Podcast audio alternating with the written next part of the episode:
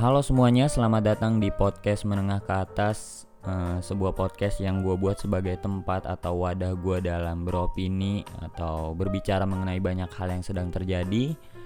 Tapi gue gak punya tempat buat ngomong Jadi ya gue bikin podcast ini untuk hal-hal seperti itu.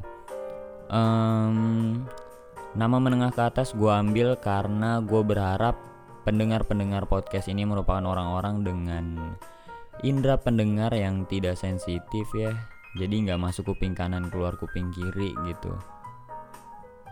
Orang-orang dengan pola pikir yang udah menengah ke atas nggak kayak anak kecil.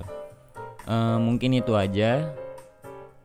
Kalau kalian merasa punya cerita yang pengen kalian bagikan atau eh, hal-hal uh, yang pengen kalian sampein tapi kalian nggak tahu mau sampein ke mana silakan kirim email ke podcast menengah ke atas at gmail.com nanti gue bakal bacain email kalian satu-satu.